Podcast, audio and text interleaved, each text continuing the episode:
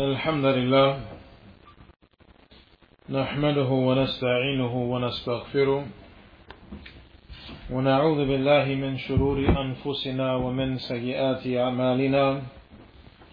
من يهده الله فلا مضل له ومن يضلل فلا هادي له. وأشهد أن لا إله إلا الله وحده لا شريك له. وأشهد أن محمدا عبده ورسوله صلى الله عليه وسلم. يا أيها الذين آمنوا اتقوا الله حق تقاته ولا تموتن إلا وأنتم مسلمون.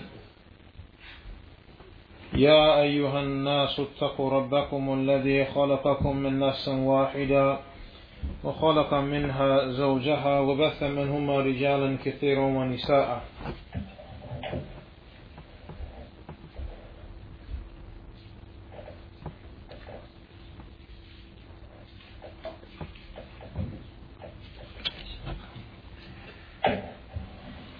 يا أيها الناس اتقوا ربكم الذي خلقكم من نفس واحدة وخلق منها زوجها وبث منهما رجالا كثيرا ونساء. واتقوا الله الذي تساءلون به والأرحام إن الله كان عليكم رقيبا. يا أيها الذين آمنوا اتقوا الله وقولوا قولا سديدا يصلح لكم أعمالكم ويغفر لكم ذنوبكم ومن يطع الله ورسوله فقد فاز فوزا عظيما. أما بعد فإن أصدق الحديث كتاب الله وخير الهدي هدي محمد صلى الله عليه وسلم وشر الأمور محدثاتها وكل محدثة بدعة وكل بدعة ضلالة وكل ضلالة في النار. One of the scholars of our era, the noble Sheikh Abdul Aziz ibn Abdullah ibn Baz rahimahullah ta'ala, he stated, إن الشريعة جاءت باللين في محله والشدة في محلها فلا يجوز للمسلم أن يتجاهل ذلك The noble Sheikh bin Baz rahimahullah ta'ala he stated, Indeed the Islamic legislation has come with gentleness in its proper place, and likewise it has come with sternness in its proper place. Therefore, it is not permissible for the Muslim to ignore that or to pretend as if he is not aware of that. Islam is the balance and middle way As Allah Azza wa Jal, He mentions, وَكَذَلِكَ جَعَلْنَاكُمْ أُمَّةً وَسَطًا And likewise, we have made you a just and a balanced nation. So the ummah of Muhammad sallallahu alayhi wasallam is, an, is a balanced ummah. Meaning we are a nation that is between extremism and negligence. We are a nation that is between extremism and between negligence. Extremism is going beyond the legislative boundaries. That's al-ghulu or al-ifrat. These are the terms that are used for extremism. Person goes beyond the boundaries, is excessive. And then you have the negligence, which is a being negligent, or al jafa, persons falling short of the mark. Both matters are prohibited in the deen. Extremism is prohibited and negligence is prohibited. And the only thing that Allah subhanahu wa ta'ala He accepts is that we traverse the middle path. And we stay away from the two paths, extremism and negligence. So in the speech of Sheikh bin Baz, the Islamic legislation has come with gentleness in affairs. And then there are other affairs where it is legislated for a person to be stern. As for the gentleness, then we have the statement of Allah subhanahu wa ta'ala, وَلَوْ كُنْتَ فَضًّا غَلِيظَ الْقَلْبِ لَنْفَضُّ مِنْ حَوْلِكَ And if you were stern or severe and harsh-hearted with them, they would have left from around you. Here Allah Azza addresses the Prophet sallallahu alaihi wasallam mentioning to him that if this was his character in dealing with the believers, dealing with the people, the people would not have remained around him and received the message from him.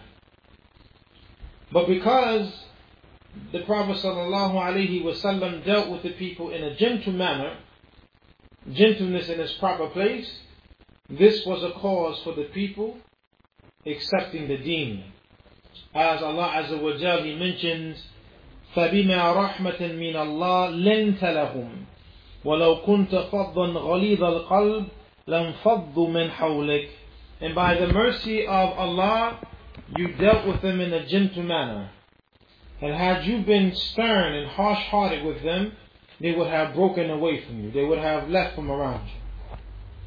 The scholars they say the meaning of you dealt with them in a gentle manner is that you were gentle and tolerant with them, and you had good behavior and good character. Others say this means you made your mannerisms easygoing with them, and you were tolerant when you dealt with them. You didn't lose patience with them, you were tolerant. And you did not become angry with your companions when they made mistakes, like he would jump on them in a harsh manner to the point that he would make them feel that there was no hope for them. This wasn't the mannerisms of the Prophet sallallahu alaihi wasallam. It says that the Prophet sallallahu alaihi wasallam was gentle with the people in his mannerisms with them. He was tolerant with them to the point that he did not become quickly angered with them and be harsh with them if they or when they fell into mistakes.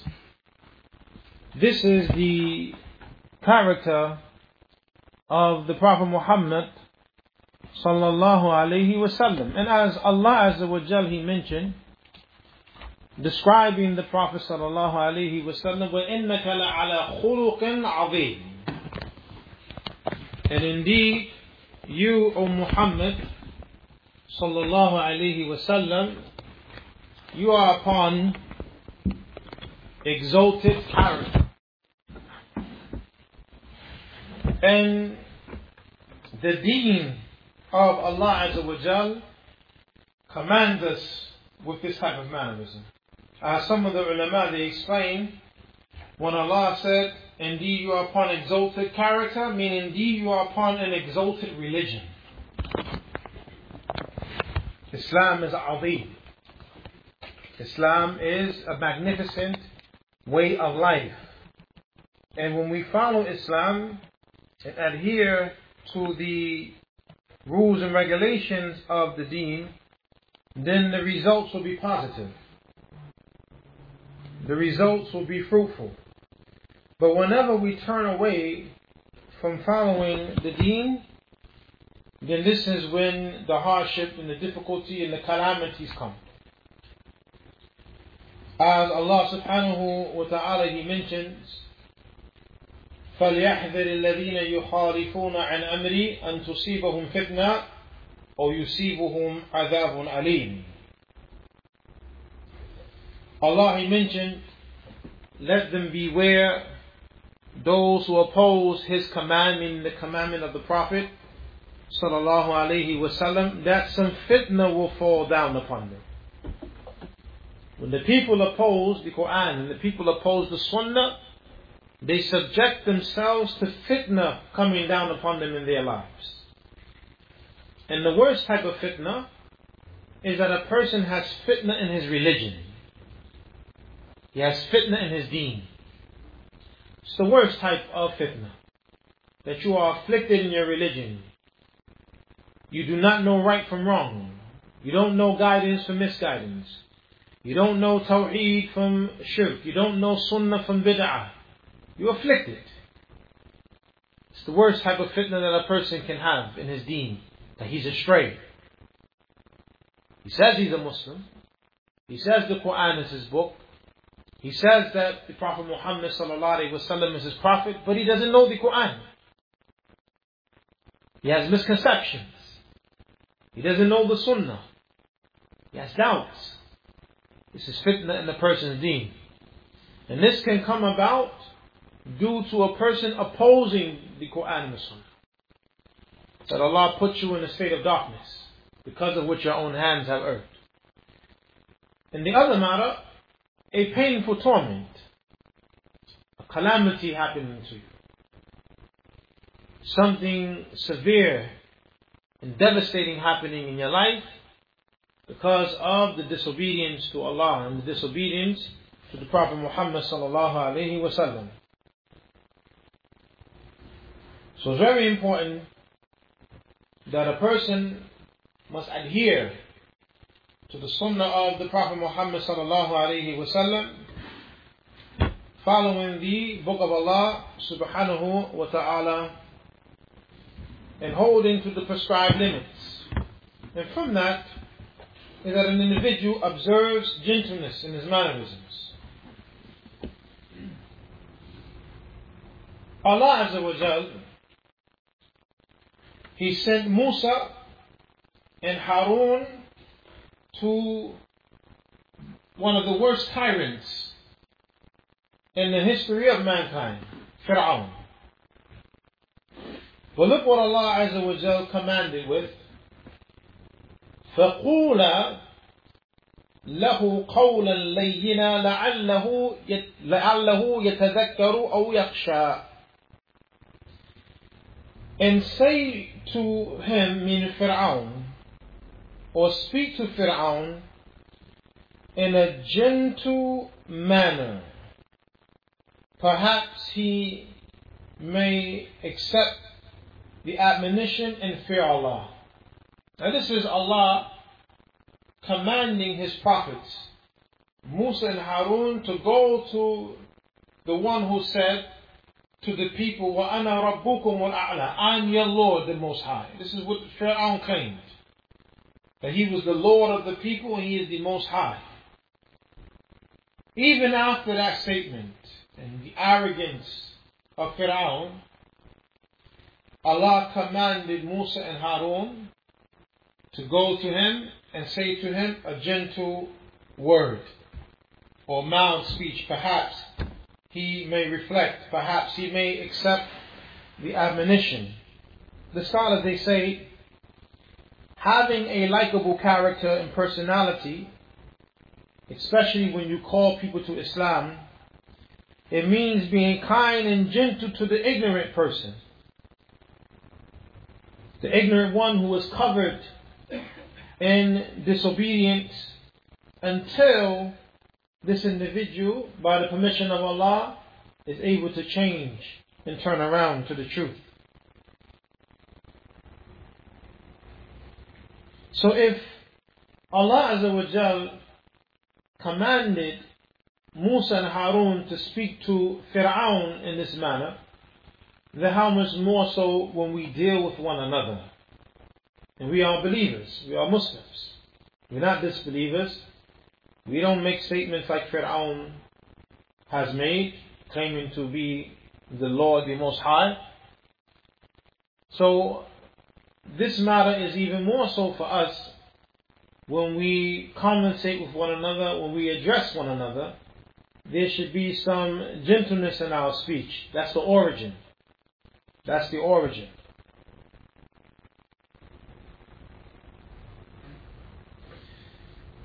The scholars they mentioned, being gentle and polite is from the noble mannerisms of the believers. And what it means is to lower the wing of mercy to the people. And be gentle in your speech. And don't speak to people in a harsh, aggressive manner. This is not how we should be talking to one another. Because the origin in our dealings is gentleness and kindness. So Allah commanded the noble prophets Musa and Harun to speak to Fir'aun in a gentle manner, and Fir'aun was a disbeliever and a tyrant. But yet Allah still commanded to the Musa and Harun to speak to him in this manner.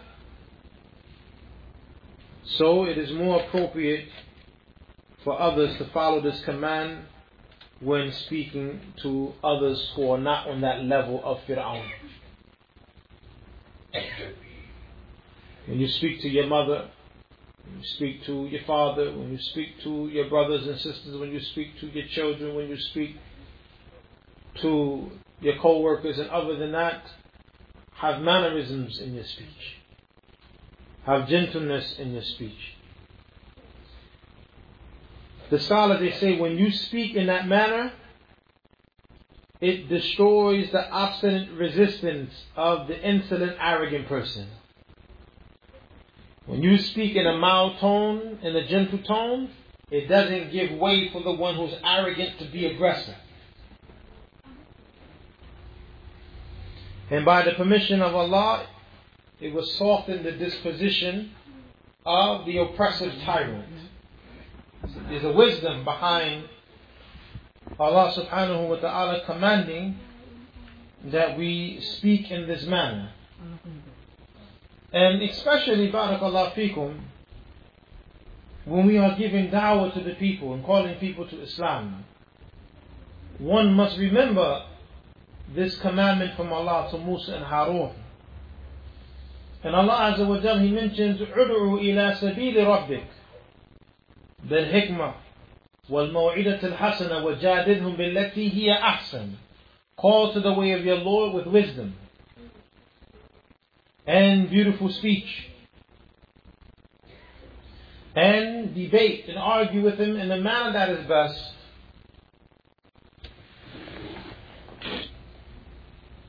And what's meant by argue with him in a manner that is best mean it means use the best method when you debate if you have to debate with someone. And one of, and from the best methods is gentleness and kindness without roughness and harshness or verbally abusing people. You, you can get your point across and get the truth across without being verbally abusive. Some people, unfortunately, all they know is verbal abuse. And that's the norm for them. And some of us, prior to our Islam, we come from that type of background. The background of verbal abuse and cursing in our speech and other than that. We have to break away from those bad habits if we have not broken away from them as of yet. We can't continue to behave and speak in the manner that we used to speak in prior to Islam. With the evil speech and the cursing and the disrespect and other than that. It is very important that we have to change with the changing of our belief. Meaning we changed from disbelief to Iman. From shirk to tawheed. We change. So the character should change also. Not just the, the religion. You used to be a Christian, now you're Muslim. Or you used to be an atheist, now you're a Muslim. A five percenter, now you're a Muslim. A Jew, now you're a Muslim. Your name used to be one thing, now it's another. Along with the change of the belief, of the description, your religious ascription, the character has to change too. The character has to change. It is not befitting that a person accepts Islam, but his character is still that of Jahiliyyah. Remember the Prophet sallallahu alaihi wasallam, he reprimanded Abu Dhar radiallahu anhu. When Abu Dhar he said to Bilal radiallahu an, you're the son of a black woman. And when the Prophet ﷺ caught wind of what Abu Dhar had said to his brother, the Prophet, he criticized him. يا أبا ذر إنك امرؤ فيك جاهلية O Abu Dhar, you are a person who still has within him the ways of old the ways of Jahiliyyah, meaning from the pre Islamic ignorance. And this was the Prophet ﷺ reprimanding him for that. Because he asked him, Have you criticized a man because of his mother, who his mother is? But this is not befitting. This is from the ways of the pre Islamic ignorance to belittle a person because of his ethnic background.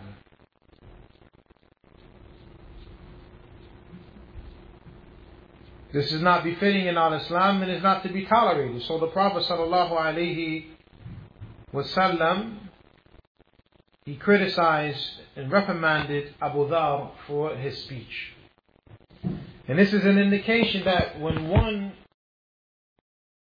enters into the fold of Islam, whatever baggage you have with you, you have to start getting rid of those bad ways. You can't just remain upon the bad way. You say, well, I'm in the deen, so it doesn't matter how I behave because I believe in Allah. And I believe in the Prophet sallallahu alaihi wasallam. A part of Iman, barakallah fikum, is your actions. Actions are part of faith.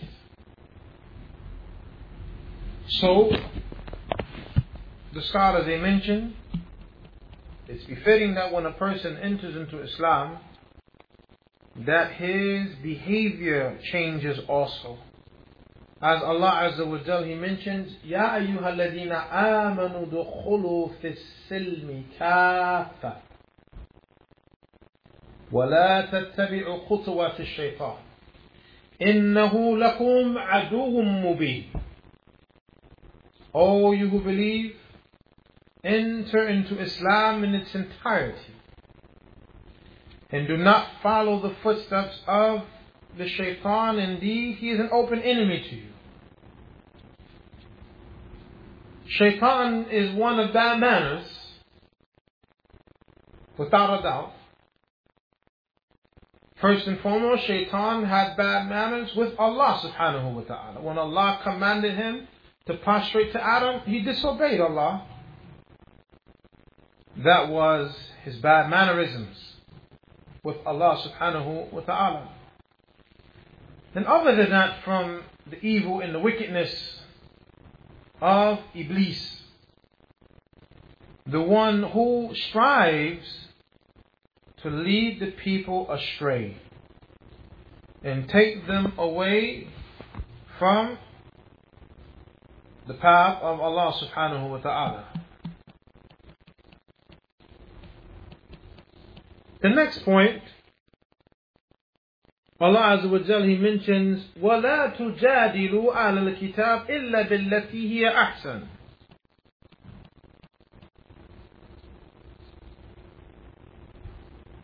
And do not debate or argue with the people of the book except in a manner that is best This is the commandment from Allah as it relates to how we deal with Jews and Christians when we debate and argue with them.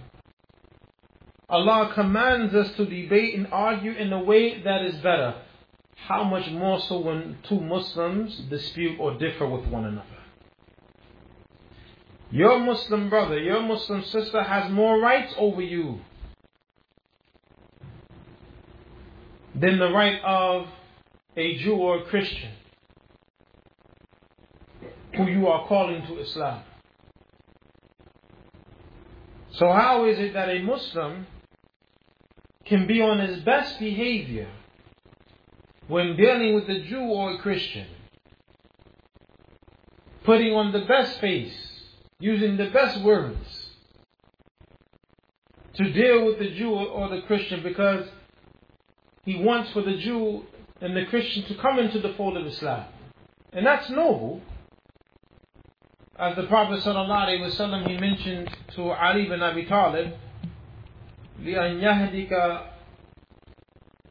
لأن يهدي الله بك رجلا واحد خير لك من حمل النعم أو كما قال صلى الله عليه وسلم that Allah guides one person by way of you is better for you than red camels and the red camels at that time, they were the best type of camels there were. A person being guided to Islam because of you is better for you than the best car that we have in our time, as an example. Lamborghini. For you, Lamborghini. Maybe you like fast cars. Maybe somebody like a Rolls Royce or Mercedes Benz. Whatever the, the, car, the best of the cars on the market, that a person is guided to Islam by your hands after the permission of Allah is better for you than that car. But the point is, we find when Muslims deal with non Muslims, they have the best mannerisms and when they deal with them. But when they deal with one another, Allahu Musta'an. It's shameful. Muslims cursing at one another, belittling one another, ready to physically fight one another, Muslims pulling weapons out upon one another, and other than that, from the things that take place. Allah Azza wa Jal commands that we do not debate and argue with the people of the book except in the best way how much more so if you and your brother in Islam fall into a disagreement? Allah Azza wa Jalla, He mentions, ادفع بالتي هي أحسن فإذا الذي بينك وبينه عداوة كأنه ولي حميم Respond in the manner that is best. Respond in the manner that is best. For verily the one who there is enmity and hatred between you and him, due to you responding in the manner that is best, that individual will become as if he was a close friend of yours.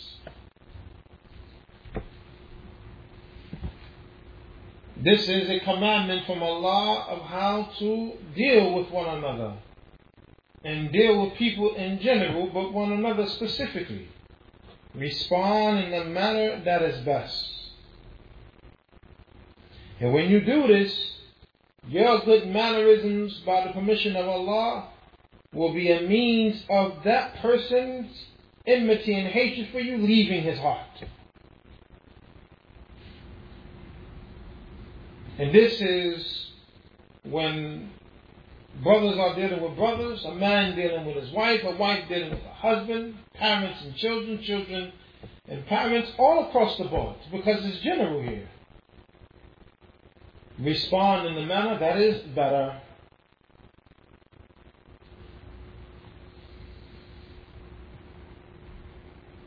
The Prophet ﷺ, he mentioned this narration is on the authority of Aisha radiallahu anha.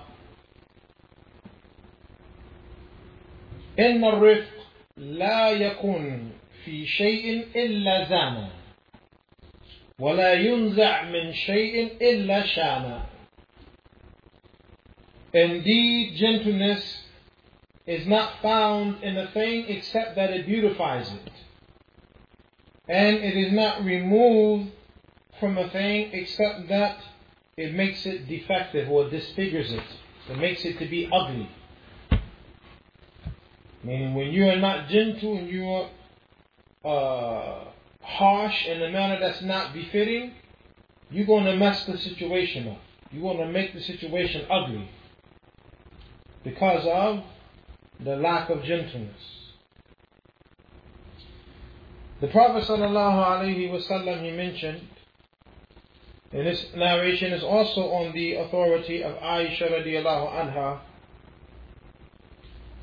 من رفق بأمتي فارفق به عفوا It's a dua that the Prophet made صلى الله عليه وسلم اللهم من رفق بأمتي فارفق به ومن شق عليهم فشق عليه Oh Allah, whoever is gentle to my ummah, be gentle to him. And whoever makes things difficult for my ummah, make things difficult for him. كما تدين تدان الجزاء من جنس العمل These are principles in the deen. The way you are is the way you will be treated.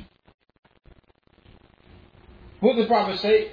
من لم يرحم لا يرحم Whoever is not merciful will not receive mercy. How you are is how you are treated by Allah. The way you behave with the servants of Allah, Allah gives that back to you. If you're merciful to them, Allah is merciful to you. If you help them, Allah will help you. إن الله في عون العبد ما كان العبد في عون أخيه. Indeed, Allah is at the aid of the servant as long as the servant is at the aid of his brother. If you're able to help a Muslim, help him. Allah will help you. Have mercy upon the Muslim, Allah will have mercy upon you. Be kind and gentle with the believer, Allah will be kind and gentle to you. But if you make things difficult for the Muslims without right, and you are harsh with them without right, then you will find that you will be treated in the same manner.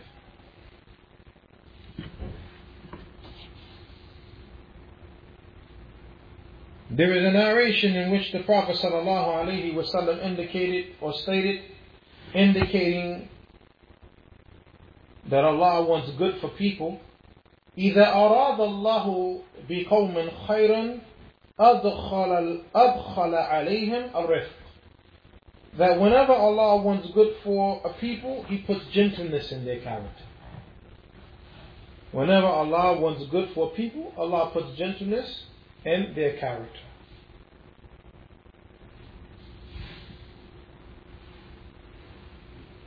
The Prophet sallallahu alaihi wasallam he mentioned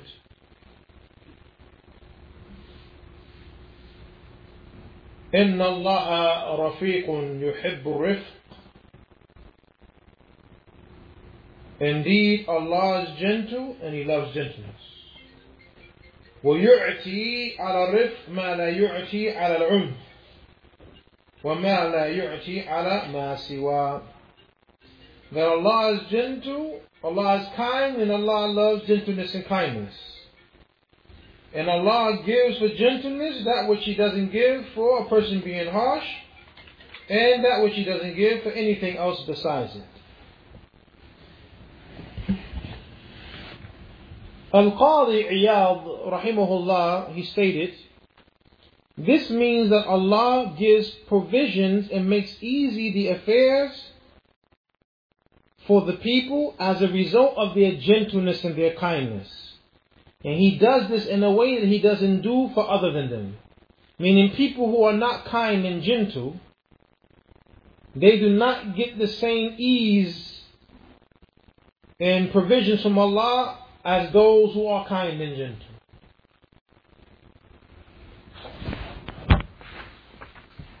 All of this, barakallahu fikum, establishes the mannerisms that we should have with one another. And that we should stay away from being harsh and stern with one another unnecessarily. Because there are times, as mentioned by Sheikh bin Baz, rahimahullah, when being stern with someone is legislated. But let's look at an example of the gentleness and kindness of the Prophet sallallahu alaihi wasallam and his tolerance. Anas bin Malik radiallahu an, he said, مر النبي صلى الله عليه وسلم لامرأة تبكي عند قبر فقال لها اتق الله واصبري. قالت إليك عني فإنك لم تصب بمصيبتي ولم تعرفه. فقيل لها إنه النبي صلى الله عليه وسلم. فأتت باب النبي صلى الله عليه وسلم فلم تجد عنده بوابين فقالت لم أعرفك فقال إنما الصبر عند الصدمة الأولى Anas bin Malik radiallahu anh, he mentioned that the Prophet sallallahu passed by a grave. And there was a woman at the grave crying. And it is stated that she lost her child. Her baby died.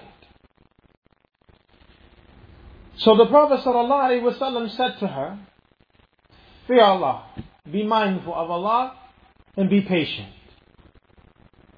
She said, Get away from me. Get away from me. For you have not been afflicted with that which I have been afflicted with. She didn't know that was the Prophet. So the Prophet left her. He didn't say anything else. Then she was informed that that was the Prophet ﷺ he was talking to. So now the regret kicks in because of course she never intended to speak in that manner to the Prophet.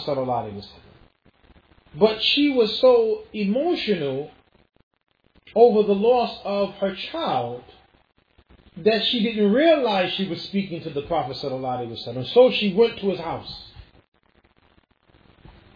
And there was no guard standing there. Meaning she had access to the Prophet. And then she said, O Messenger of Allah, I did not know that was you. And the Prophet said to her in a kind way, Indeed, patience is at the first stroke of the calamity. Meaning that's when patience really counts, when the matter first happens. The scholars they say here is an example of the humility and kindness towards someone who does not know better and an example of how he did not blame the one who has been afflicted with a calamity, and how he would accept the excuse of that person.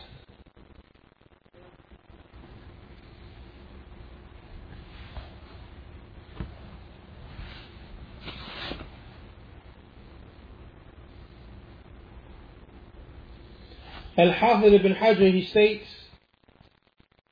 she was morally shocked because of her saying to the Prophet, get away from me, and not knowing that it was him, and then her being informed that it was him. When she was informed this was the Prophet, she got shocked, like, oh, like, like what I just do, like, She's shocked now like, I disrespected the Prophet sallallahu I didn't mean to speak to him like that. So this refers to the extreme distress and embarrassment and humiliation that she felt when she learned that it was the Prophet. Because her state of sadness and grief from the calamity of losing her child, it blinded her. she was into her uh, mourning over the child and the grief and the sorrow and the distress of losing the child. She didn't realize it was the Prophet. And the Prophet Muhammad understood this. He understood that she was in a bad place at that time. You know, because of the loss of the, and this is why he has said to her, fear Allah be patient. But it was overwhelming for her, meaning the loss of the child. So the Prophet sallallahu alaihi wasallam, he didn't say to her when she said, "Get away from me." Do you know who you're talking to? I'm Allah's messenger. How dare you talk? Fear Allah, be patient, and cut that crying out right now. He didn't talk to her like that. He left her. So as not to enrage her or infuriate her or to increase her stress. And this is from the examples of kindness. One more example of kindness Another narration on Anas bin Malik radiallahu an. He said بينما نحن في المسجد مع رسول الله صلى الله عليه وسلم إذ جاء أعرابي فقام يبول في المسجد. فقال أصحاب رسول الله صلى الله عليه وسلم مه مه قال رسول الله صلى الله عليه وسلم لا لا تزرموه دعوه فتركوه حتى بال ثم إن رسول الله صلى الله عليه وسلم دعاه. فقال له إن هذه المساجد لا تصلح لشيء من هذا البول ولا القدر. إنما هي لذكر الله عز وجل والصلاة وقراءة القرآن أو كما قال صلى الله عليه وسلم. فأمر رسول الله صلى الله عليه وسلم رجلا من القوم فجاء بدلو من ماء فشنه عليه.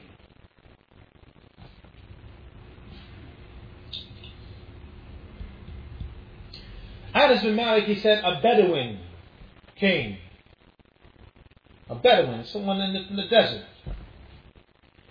He came into the masjid while one day he was sitting with the Messenger of Allah this Bedouin, desert Bedouin came into the masjid and urinated in the masjid, peed in the masjid.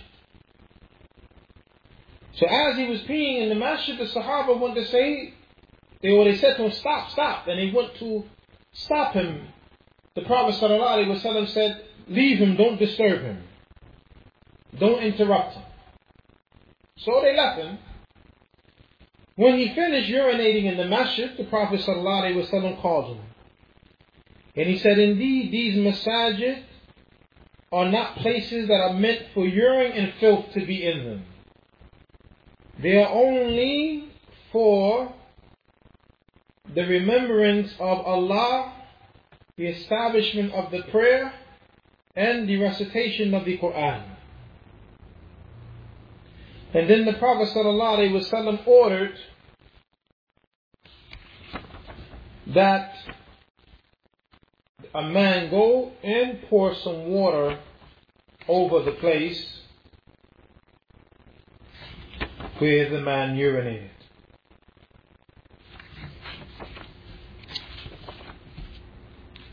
Here, Barakallah fikum, the Prophet ﷺ was kind with him and gentle with him because he knew the man didn't know any better. He's a Bedouin, he's from the outskirts. And normally the Bedouins are people who don't have religious knowledge like that. In the time of the Prophet ﷺ, the Bedouins they were stern and harsh and rough in their mannerisms because of their environment. And they were not around the knowledge. So they would come to Medina and say, Oh Muhammad, ukhruj ilayna. Ya Muhammad, ukhruj, oh Muhammad, come on out to us. And we got some questions for Well, Allah, some of the people act just like that. Take it easy. Say, oh, Ukhruj ilayna, come on out. But the Prophet understood. And the Prophet sallallahu alaihi wasallam, he always maintained the tolerance when dealing with them. He would teach them and he would correct them, but in the best way.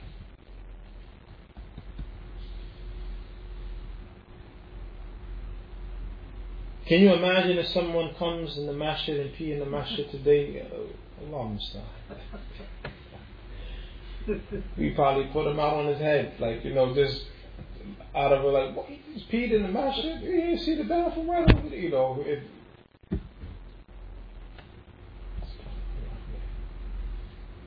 we move on now to when is it allowed to be harsh with someone? When? The scholars they say there are three main times when it is allowed to be harsh and stern with someone. Number one, whenever one of the legal prescribed punishments is being carried out on the one who violated the prescribed limits of Allah. The second reason, when it is clear that a person is being stubborn and arrogant and diversive towards the prescribed limits of Allah. Gentleness doesn't work with this type of person. You have to be stern. And the last and the last reason mentioned by the ulama when an act that is not befitting has been committed by someone who knows better.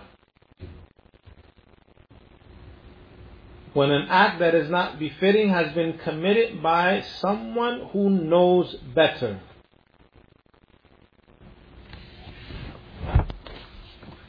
Allah Azza wa Jal, He mentions as it relates to the prescribed punishment الزانية والزاني فاجلدوا كل واحد منهما مئة جلدة ولا تأخذكم بهما رأفة في دين الله إن كنتم تؤمنون بالله واليوم الآخر وليشهد عذابهما طائفة من المؤمنين And the woman and man guilty of fornication lash each one of them with 100 lashes. Here's the point right here. And let not pity move you in their case. I mean, don't feel sorry for them. This is not the time for gentleness, the time for sternness. It's not time to, you know, let them go. No, no, no, no. A, a zina has been committed. And of course, this is in a place where Islamic law is established, not here in America.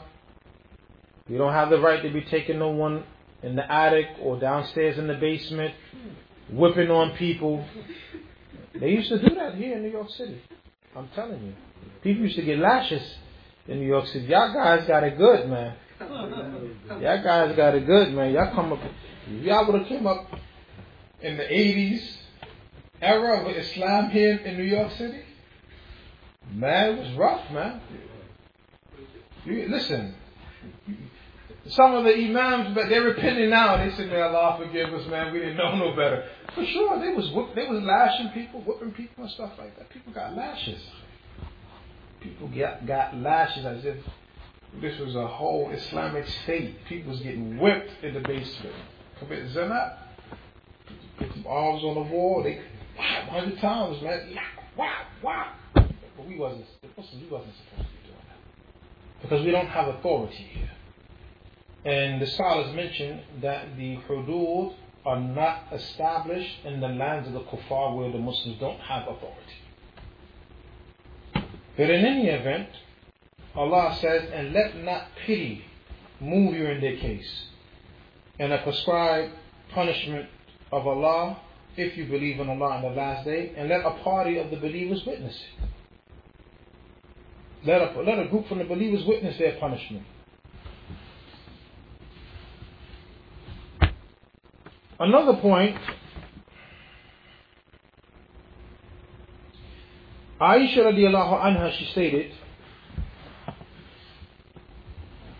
ما خري ما خير النبي صلى الله عليه وسلم بين أمرين إلا اختار أيسرهما ما لم يأثم فإذا كان الإثم كان أبعدهما منه والله ما انتقم ما انتقم لنفسه في شيء يؤتى إليه قط حتى تنتهك حرمات الله فينتقم لله Aisha radiallahu anha, she mentioned,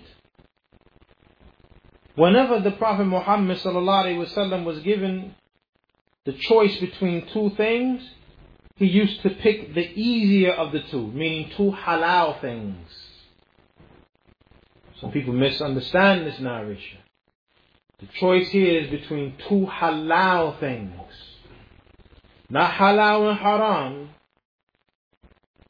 And you pick the haram because you say it's easier for you to do the haram. It's easier for me to have a girlfriend than to get married and I gotta take care of her and I gotta no no no no no no. If you are faced with getting married and committing zina, you get married. You don't say zina is easier than marriage. You between the choices of getting a job or stealing and swindling people out of the money. You don't say, well, it's easy for me to swindle and you know, you know, I'm I'm a, I'm a con artist, so I can just I easily I can talk good. So that's easy for me to swindle. No, go get go get a job. You're an able-bodied person. You have to work. You understand? So some people they say, "Oh, I'm gonna pick the easier of the two, because the prophet used to pick the easier of the two whenever he had two choices. That's in the case when two halal things were in front of him. Two lawful matters were in front of him. The prophet would pick the easier of the two. And Aisha, look, look what she says. He used to pick the easier of the two as long as it was not a sin. See, they don't read that part of the hadith. It comes after. You got to keep reading the hadith. If we just want to read a portion of something, there's going to be a lot of mistakes in the religion. For wailu lil musalli. Woe to those who pray. I'm not praying no more. Allah says, Woe to those who pray.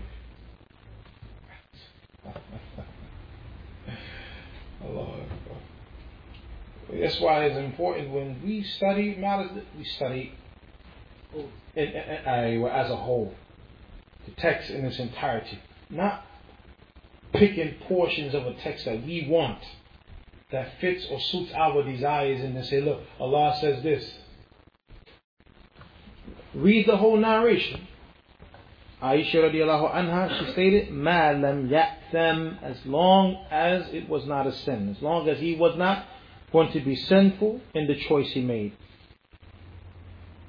فإذا كان الإثم كان أبعدهما منه and if it was a matter of sin, he will be the one who is furthest away from both of those from, from those affairs. Then Aisha went on to make a good point. She says, I swear by Allah, the Prophet ﷺ never took revenge for himself concerning any matter that happened to him. The Prophet never took revenge for himself. But when Allah's limits was transgressed against, then he would take revenge for the sake of Allah. So now this shows that when someone is violating the prescribed limits of Allah, sternness can be used with that individual for Allah's sake, not for yourself, for Allah's sake. And we have to be very careful when it comes to commanding the right and forbidding the wrong. That we do it for the sake of Allah and not to get back at the person. Like somebody does something to you and you wait for that opportunity when that person does something wrong now is my time to get back up. So now here you come, coming back with a, a vengeance under the banner of commanding the right and forbidding the wrong. No, you're doing that for yourself. You have to, we have to be careful with that. do not, do not seek revenge against a person under the banner of the religion. It's inappropriate. Don't seek revenge. Number one, be like the Prophet sallallahu And number two, don't seek revenge under the banner of the religion. If you're going to command the right and forbid the wrong, you do that for Allah's sake, because commanding the right and forbidding the wrong is a matter of worship.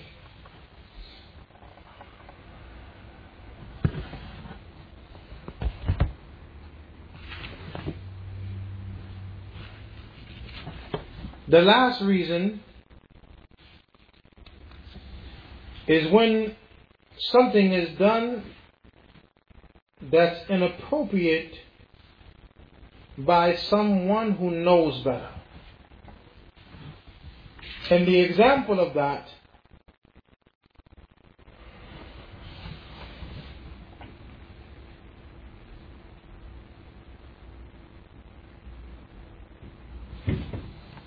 is the narration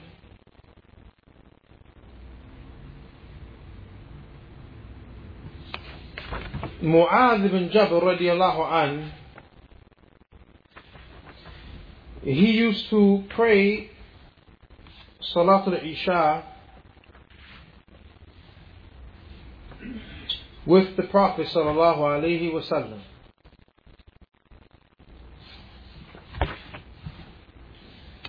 And then after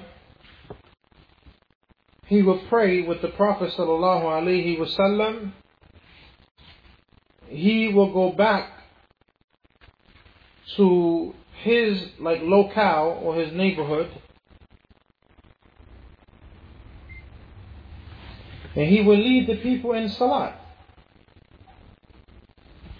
He will be praying the nafila and the people will be praying isha behind him.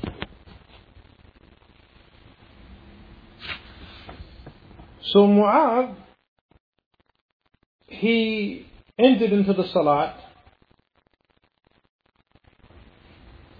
and he started to recite from Surah Al-Baqarah. Now keep in mind, not like us. We recite from Surah Al-Baqarah, Alif Lam Mim, ذلك الكتاب لا ريب فيه هدى للمتقين الله أكبر. That's us. Mu'adh start reciting from Surah Al-Baqarah, he's going all the way to the end.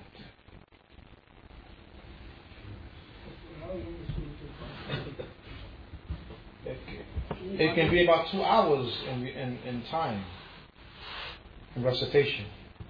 It's long. So a man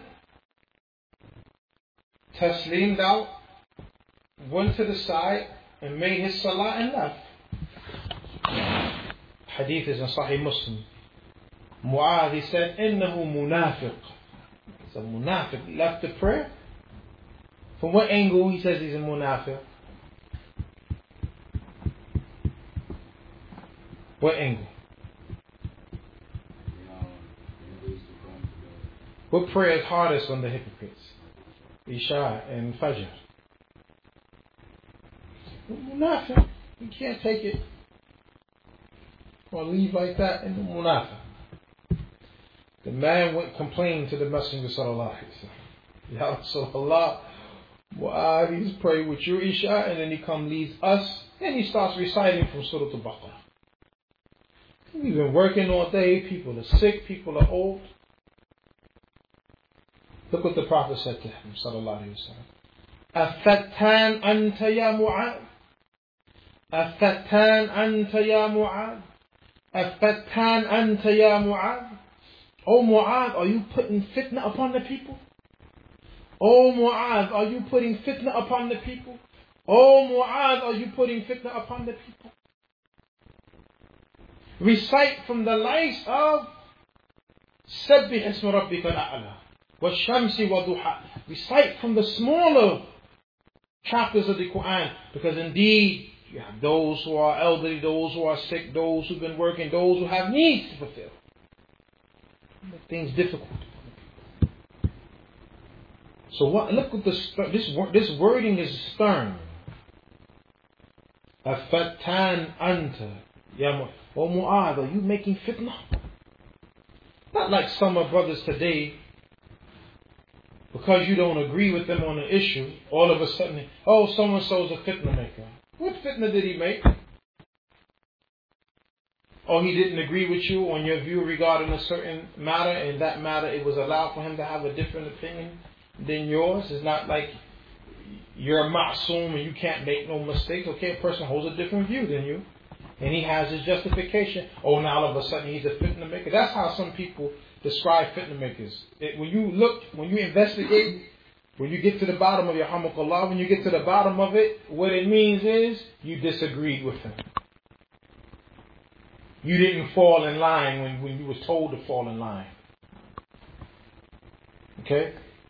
You didn't dance to the tune that he was beating. So, someone so's a fitna maker, stay away from him. What fitna did he make? He's a fitna maker, stay away from him. Or you gonna be a fitna maker too. Miskin. Miskin. So, going back to what was mentioned by the noble scholar Imam Sheikh Abdul Aziz ibn Abdullah bin Baz rahimahullah ta'ala the Islamic legislation has come with gentleness in its place and it has come with sternness in its place.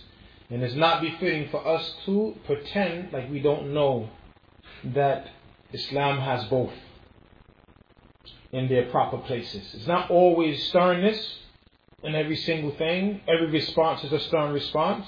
And it's not always gentleness in every single thing. Every response is a gentle response. We have both in the practice of the Prophet ﷺ, although the origin is gentleness. Barakallah fikum. We'll stop at this point. Whatever is correct, the praise is for Allah subhanahu wa ta'ala alone. Whatever is incorrect, it is for myself. سبحانك اللهم وبحمدك أشهد أن لا إله إلا أنت أستغفرك وأتوب إليك